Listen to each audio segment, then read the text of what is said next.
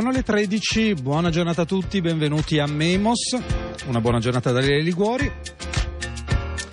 Memos eh, oggi andrà e sta andando in onda in questo istante da Book City, dal Castello Sforzesco, la postazione di Radio Popolare che si trova nel Piazzale delle Armi, sotto una delle due tensostrutture che ci sono qua nel Piazzale del Castello.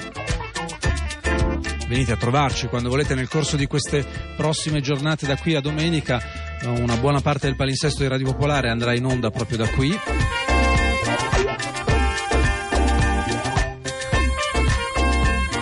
E qui oggi noi eh, svolgiamo il nostro racconto quotidiano.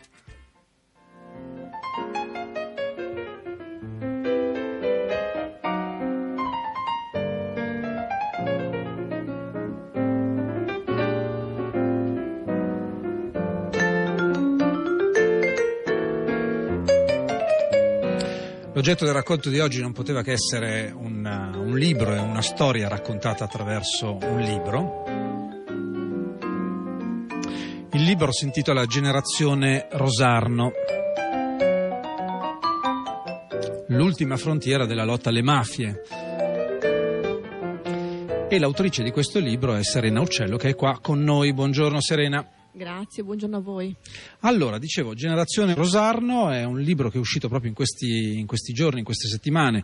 L'editore è Melampo ed è la storia, una storia raccontata per, per quadri. Questi quadri sono degli incontri, ed è una storia di un riscatto. Eh, un riscatto possibile ed è la storia di un gruppo di giovani giovani di un liceo di Rosarno, ma adesso ovviamente nella storia ci entriamo, ci entreremo nel dettaglio, è una bella storia, questo mi prendo la libertà di, di dirlo e di confessarvelo, di fronte anche all'autrice, a Serena, però voglio prima approfittare di questi primi minuti, Serena, un po' per raccontare un po' della tua biografia.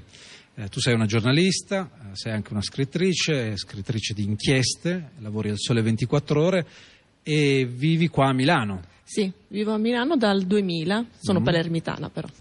E tuoi, nel tuo lavoro ti occupi di, di, di, lavoro, di occupazione, hai fatto delle inchieste sulla criminalità eh, economica, sulla criminalità organizzata, anche su questi, stati, su questi, temi sono stati dedicati due tuoi libri precedenti. Ce lo racconti un po' questo tuo lavoro, prima ancora del lavoro invece l'oggetto della, della nostra discussione di oggi che è il tuo, il tuo libro?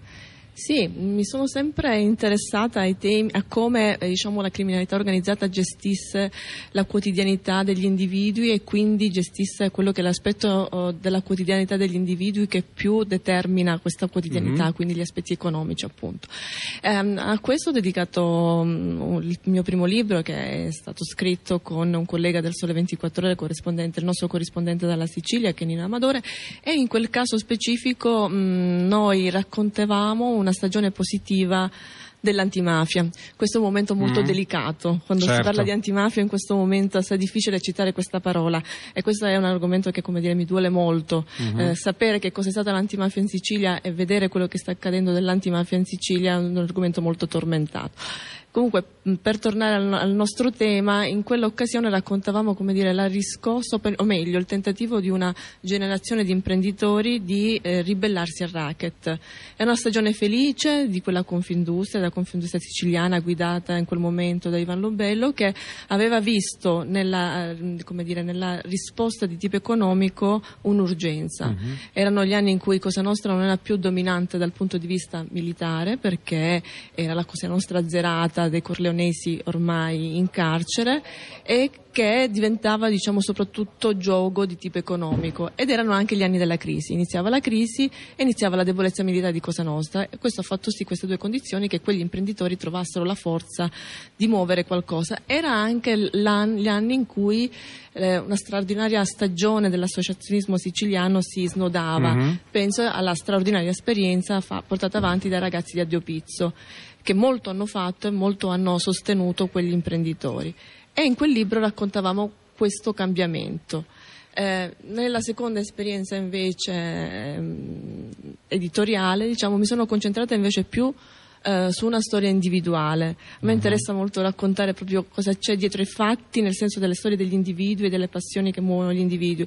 E in questo caso eh, questo libro è il risultato di un incontro per me molto forte, che è l'incontro con Marzia Sabella. Marzia Sabella è un magistrato palermitano che mh, mm, diciamo, ha, ha, avuto uh, così, la grande esperienza di far parte del pool che ha catturato Provenzano e nell'ultimo periodo della sua vita professionale a Palermo, oggi Marzia è consulente della Commissione antimafia, aveva l'indagine delle indagini, quella uh-huh. per la cattura di Matteo Messina Denaro.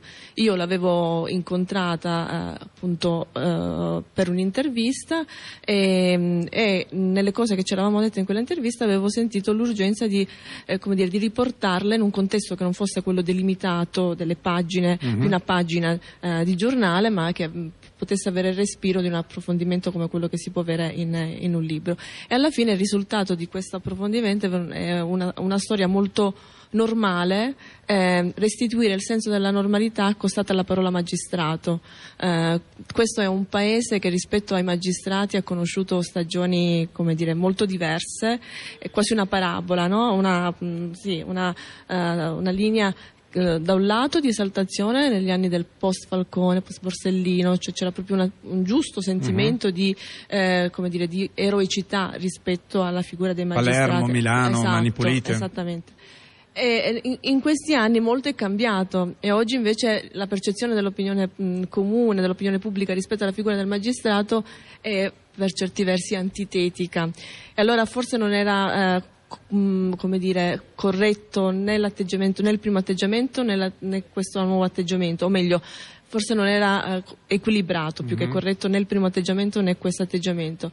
Eh, un atteggiamento equilibrato è quello di riconoscere a chi fa questo mestiere la normalità appunto, eh, un ruolo normale in condizioni straordinarie e mh, mm, con Marzi abbiamo voluto raccontare la quotidianità di un palazzo di giustizia, un palazzo di giustizia molto particolare perché certo. Palermo è un contesto assai particolare, ma comunque un luogo dove la gente si rivolge per chiedere giustizia e questa gente che si rivolge a chiedere giustizia non sempre è una vittima di mafia, è anche la gente comune. E allora Marzia, che è di, di mafia tanto conosce e mh, contro la mafia tanto ha fatto, invece raccont- mi ha voluto raccontare non tanto quella stagione lì, che pur c'è uh-huh. nel libro, quanto appunto la quotidianità. E, con Generazione Rosarno invece ho cercato di fare un, un passaggio successivo ed è quello di raccontare invece quella che secondo me in questo momento può essere veramente la nuova frontiera del contrasto alle mafie. E io ho usato quell'espressione non a caso perché è un'espressione che è contenuta nel, nel libro. Sono le 13.08 minuti, questo è Memo, stiamo trasmettendo in diretta da Book City, dalla Piazza delle Armi del Castello Sforzesco. Rosarno, Rosarno per uh, molti di noi evoca, e adesso lentamente entriamo nel tuo racconto, evoca mm, i fatti di cinque anni fa, la protesta dei, dei, migranti, quella durissima protesta dei migranti che venivano sfruttati nei campi, sfruttati tuttora anche nei campi e in qualche modo lesi nella loro dignità anche fuori dai campi. Quella protesta inizia dopo una sparatoria in cui un paio di loro eh, vengono colpiti con un'arma da fuoco, una pistola ad aria compressa, lì si genera una protesta di, eh, di, di, di, loro a Rosarno, eh, stiamo parlando del 2010. Eh, Rosarno evoca anche eh, una, un riscatto, che è un riscatto che è stato rappresentato fino a pochi mesi fa anche dalla, dalla sindaca eh, della città, Elisabetta Tripodo, che, Tripodi, di cui tu parli, eh, parli, nel libro. Una sindaca che poi nei mesi scorsi, cos'era maggio, giugno, è arrivata alle dimissioni, era quasi alla fine del suo mandato, il suo mandato sarebbe scaduto eh, l'anno prossimo, e arriva alle dimissioni perché la sua stessa maggioranza le fa mancare i numeri. Quella esperienza lì è un'esperienza che non è riuscita ad arrivare a compimento. Perché Serena? Ma allora, io ho conosciuto Elisabetta in, vari, in, un paio di momenti, nel senso che poi il libro ha avuto un percorso molto lungo, eh, nel senso che non è è stato subito immediato, quindi io ho conosciuto mm, eh, Elisabetta Tripodi in un momento in cui era poco dopo il suo insediamento e, e l'ho incontrata a casa sua, o meglio, era poco dopo il suo insediamento, dopo che lei aveva ricevuto una lettera una lettera, lei aveva fatto quello che è nella normalità di qualunque amministratore, c'è una casa abusiva mm-hmm. e un amministratore quando c'è una casa abusiva che fa? Chiede che questa casa abusiva venga battuta. Questa casa abusiva però è una casa dei pesce e quindi che un sindaco decida di abbattere una casa dei pesce a Rosarno e, e come dire, a Rosarno, a Rosarno, il potere criminale a Rosarno si gioca con una diarchia, pesce e bellocco, ora dominano gli uni, ora dominano gli altri. Questo è uh-huh. il nome pesce a Rosarno. E, e Elisabetta decide di fare questa cosa, quello che è appunto normale atto amministrativo e per tutta risposta riceve una chiarissima lettera, molto diciamo, ben scritta, eh, molto manichea possiamo dire, mm-hmm. perché le minacce non erano espresse per come noi intendiamo una minaccia espressa, ma esplicita nei contenuti. Da lì comincia la sua vita di sindaco sotto scorta e io la incontro in quel momento. Incontro una donna decisa a portare avanti un modello di amministrazione. La rincontro anni dopo, la rincontro pochi mesi prima appunto del, della, sua, della, sua, uscita dall'amministrazione, ritrovo la stessa donna battagliera che avevo incontrato la prima volta, con una differenza, questa differenza la sottolineo quando racconto di lei, che è la stanchezza, cioè vedo la stessa donna battagliera ma, battagli- ma con una stanchezza profonda di un percorso di amministrazione che sicuramente era stato totalmente ostacolato e, e, in questa stanchezza riconosco la sua voglia di andare avanti. Lei mi dice io sono stata eletta per fare questo e farò questo, lo farò fino a quando avrò i numeri per farlo e dovranno veramente farmi mancare i numeri ed è quello che poi è successo. Perché tu mi chiedi perché a Rosarno accade questo. Mm-hmm. Eh, accade quello che accade in tutti i contesti in cui la criminalità organizzata è totalmente, eh, mh, ha permeato totalmente eh, le istituzioni, nel senso che cioè lei si, si, si, è trovata a dover amministrare un contesto dove invece probabilmente parti di questo contesto sfuggivano da, dal, dalla legalità, uh-huh. eh, un inquinamento pervasivo.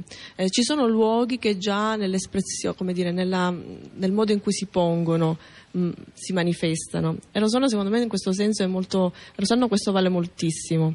Eh, io oh, sono arrivata a Rosanna più volte e da più punti, da, da, più luoghi, diciamo. L'hai raggiunta da, eh, da, da, punti geografici diversi. Esattamente, quindi l'ho raggiunta ad esempio da Reggio mm-hmm. e arrivare a Rosarno da Reggio facendo diciamo eh, via treno eh, ti dà una percezione di Rosarno. Arrivare da Reggio invece dalla provinciale, venendo invece da Tropea ad esempio, ti dà un'altra percezione. La prima è una percezione, lo dico chiaramente, abbastanza di devastazione. Arrivi e vedi questa, questa, questa costa massacrata dove veramente poco è stato lasciato dall'uomo alla natura in un modo abbastanza mm-hmm. violento L'altra invece è una percezione di totale riappacificazione, nel senso che tu vedi, ritrovi la, la Rosarno lussuriosa, lussuriosa nel senso lussureggiante, mm-hmm. ecco più che lussuriosa, l'aggettivo sbagliato, okay. lussureggiante, della, notu- della natura lussureggiante mm-hmm. che è stato un tempo la Rosarno agricola, perché arrivi a Rosarno in mezzo agli agrumeti,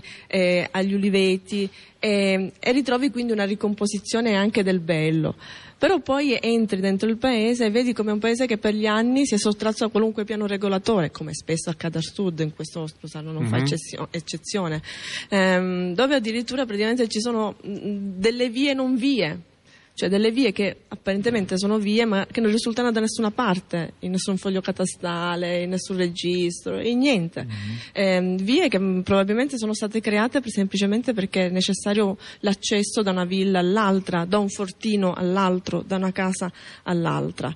E, ehm, e, chi deve amministrare questo tipo di realtà, una realtà che invece per anni ha, eh, dire, è stata in fuga rispetto a qualsiasi forma di ordine, e, e diventa complicato. Però Rosarno è anche la terra di, di, Valarioti, di questo sindaco straordinario che per primo, ad esempio, ehm, decise la costituzione di parte civile in un processo eh, contro le cosche di Rosarno. Quindi Rosarno è una terra straordinaria, di grandi contraddizioni, dove da un lato c'è un associazionismo molto forte non un associ- associazionismo antimafia, un associazionismo mm-hmm. di altro tipo, un associazionismo che lavora sui quartieri, sulle periferie, eh, eh, sull'urbanizzazione, su, con i migranti, mm-hmm. tantissimo con i migranti, quindi una vocazione all'impegno molto forte e dall'altro invece c'è una, dire, un, un'assenza altrettanto forte di qualsiasi percezione dello Stato e di quello che lo Stato vuol dire. Stiamo ascoltando Serena Uccello che è l'autrice di Generazione Rosarno. Ora arriviamo alla generazione Rosarno. Abbiamo raccontato Rosarno, che cos'è, come la si può eh, immaginare, cioè averla presente come un'immagine davanti agli occhi per chi non la conosce. E io arriverei al, al punto, la scena di questo tuo racconto è un, è un liceo, il liceo Raffaele Piria eh, di Rosarno ed è un liceo che viene descritto così, e cito appunto dal, dal tuo libro, dalla preside Maria Rosaria Russo quando vi arriva nel 2007. Sono stata nominata nel luglio del 2007, racconta a te la preside, e ho subito pensato di venire a fare una specie di sopralluogo per rendermi conto del lavoro che mi aspettava per organizzarmi e il primo impatto, lo confesso, è stato duro, anzi durissimo. Sono arrivata e mi sono messa letteralmente le mani tra i capelli. Ora, questo è il punto d'inizio, ma noi dobbiamo avere nella testa che il tuo racconto è un racconto poi di riscatto. La preside che si mette le mani nei capelli di fronte a quel liceo, Serena, che cosa esprime? Questa preside poi il giorno effettivo, il primo suo giorno effettivo di lavoro viene accolta da una bomba carta, quindi come dire, eh, esprime Abbiamo parlato del, poco fa di quello che non funziona, no? l'assenza dello Stato. Questa scuola invece è la presenza dello Stato, è, la, la, trasformazione che la preside e anche gli altri insegnanti che lei ha coordinato, coordina, eccetera, hanno oh, mh, fatto di questa scuola è l'esempio più chiaro di cosa può lo Stato, in tutte le sue forme, fare quando decide di trasformare un contesto e di strappare un contesto alla criminalità organizzata. Eh, lei arriva in questa realtà, in questa scuola, e me, me la descrive in un certo modo, una scuola chiaramente dal suo racconto abbandonata mm. e oggi invece eh, questa scuola è una scuola aperta tutti i giorni dell'anno, tranne Ferragosto probabilmente, tra Natale e Ferragosto, dalla mattina al pomeriggio, è una scuola che mh, si inventa uh, l'offerta, oltre all'offerta quella curriculare, un'offerta varia, plurima, uh, come come fanno anche altre scuole, uh-huh. ma fatto in quel contesto assume un rilievo forte e particolare pur di tenere le porte aperte della scuola eh, e far sì che i ragazzi vivano lì dentro eh, non solo il loro momento principale di aggregazione, in un contesto che di, di, con, di luoghi di aggregazione non ne fornisce, non ne dà, e, e che possano soprattutto essere in questo come dire, risparmiati, tutelati, coccolati, accuditi. Eh, questo fa questa scuola, cioè eh, esattamente, cioè li accudisce, li coccola, li tutela. Il problema è che poi la scuola è, io l'ho definita un fortino e nell'usare questa parola ho dato a questa parola entrambe le connotazioni, la connotazione positiva e la connotazione negativa. La connotazione positiva è quella appunto di un fortino che quindi come tale riesce a proteggere. La connotazione negativa è che un fortino è spesso luogo isolato dal resto e oggettivamente eh, questo è il limite di questa esperienza che deve essere varcato. Eh, il limite di questa esperienza è che la scuola dovrebbe riuscire da qui in avanti, forte di tutto quello della straordinaria eh, esperienza che ha realizzato, fare il passo successivo e il passo successivo è relazionarsi col territorio e riuscire a incidere sul territorio. Cioè ehm, la scuola riesce veramente a tutelare i ragazzi, però la sfida è fuori dalle porte della scuola per questi ragazzi. Che cosa può succedere? Mm-hmm. Cioè, nei cinque anni di percorso scolastico sono eh, appunto tutelati, ma poi quando, scuola, quando finirà la scuola cominceranno gli anni dell'università o del lavoro o di che cosa accadrà di loro quando quelle logiche criminali che la scuola, come dire, eh, da cui sono stati risparmiati attraverso l'opera della scuola, eh, cosa accadrà quando queste logiche criminali torneranno prepotenti nelle loro, nelle loro vite? E questo è l'interrogativo aperto del mio libro, ecco. E anche diciamo, la sfida che... Il racconto ha un, un, soggetto che è quello di questi giovani studenti e c'è una missione che la scuola in qualche modo si, si propone ed è quella di far convivere i figli delle vittime con i figli degli assassini. Queste sono sempre parole della preside. Da questo punto di vista c'è qualcosa che torna alla mente nel racconto che facevi prima, le strade senza nome. L'anonimato portava e poteva anche portare al fatto che alcuni nomi non si potessero pronunciare.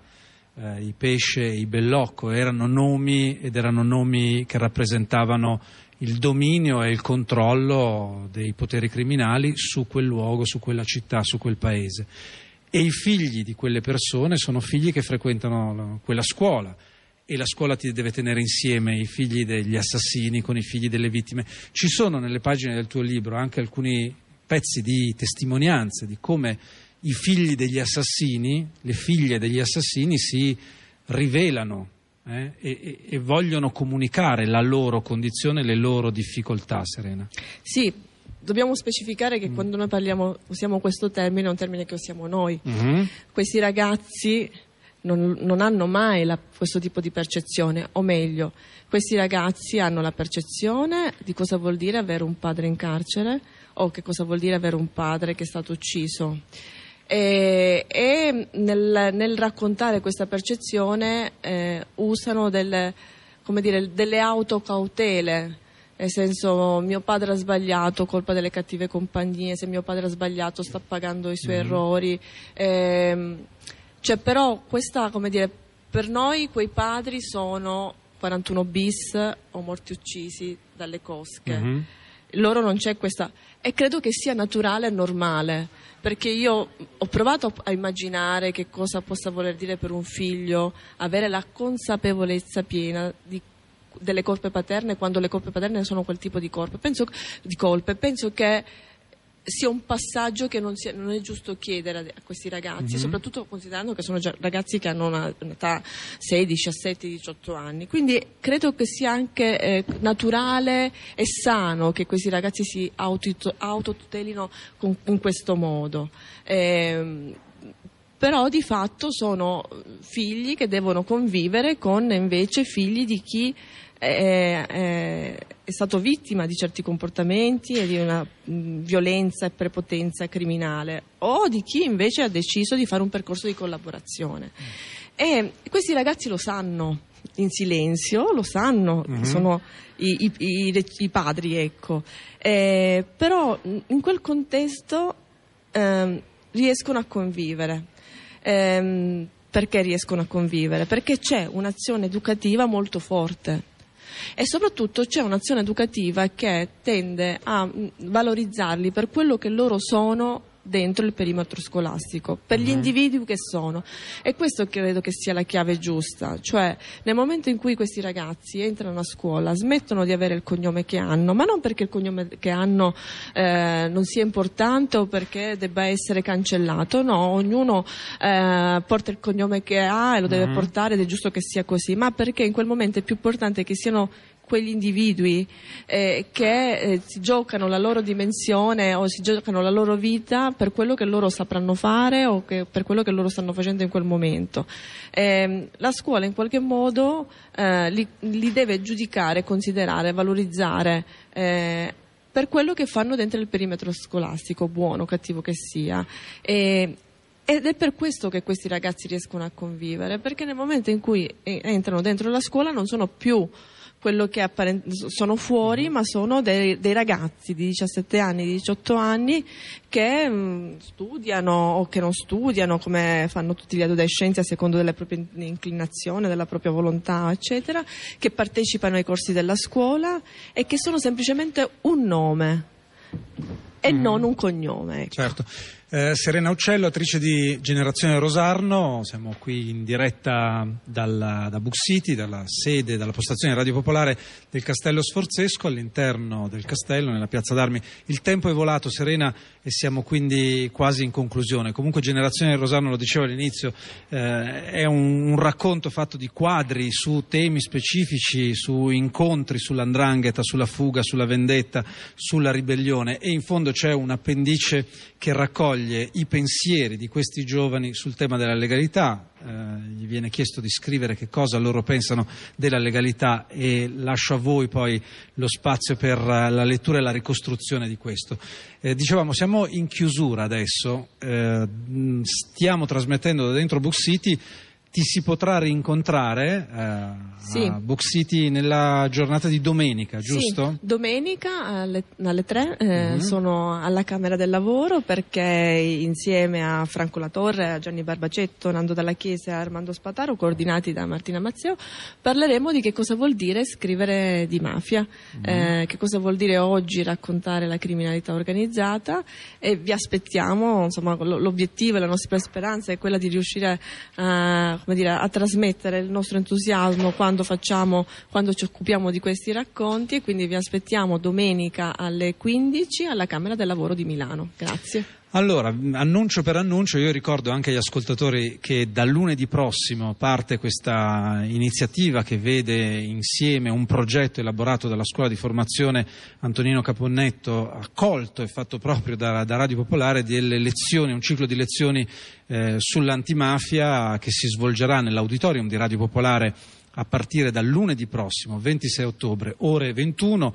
Eh, questo ciclo avrà una serie di appuntamenti, poi vi, nel, nel, nei prossimi giorni vi daremo poi il dettaglio anche degli appuntamenti. Comunque cominciamo con un'introduzione a questo ciclo che farà Nando dalla Chiesa.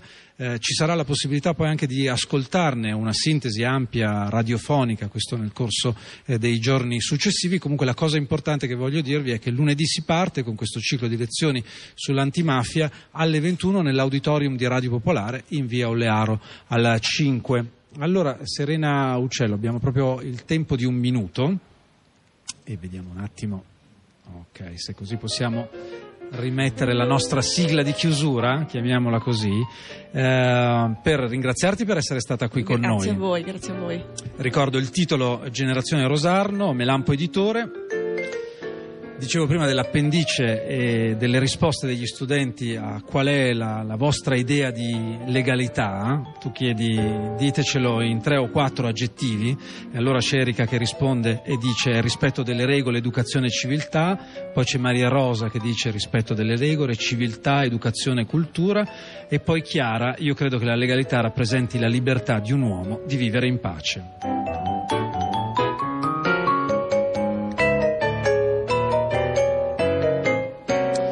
Grazie ancora Serena Uccello e ci rivediamo al più tardi domenica alla Camera del Lavoro alle 15 a Milano. Grazie. A presto.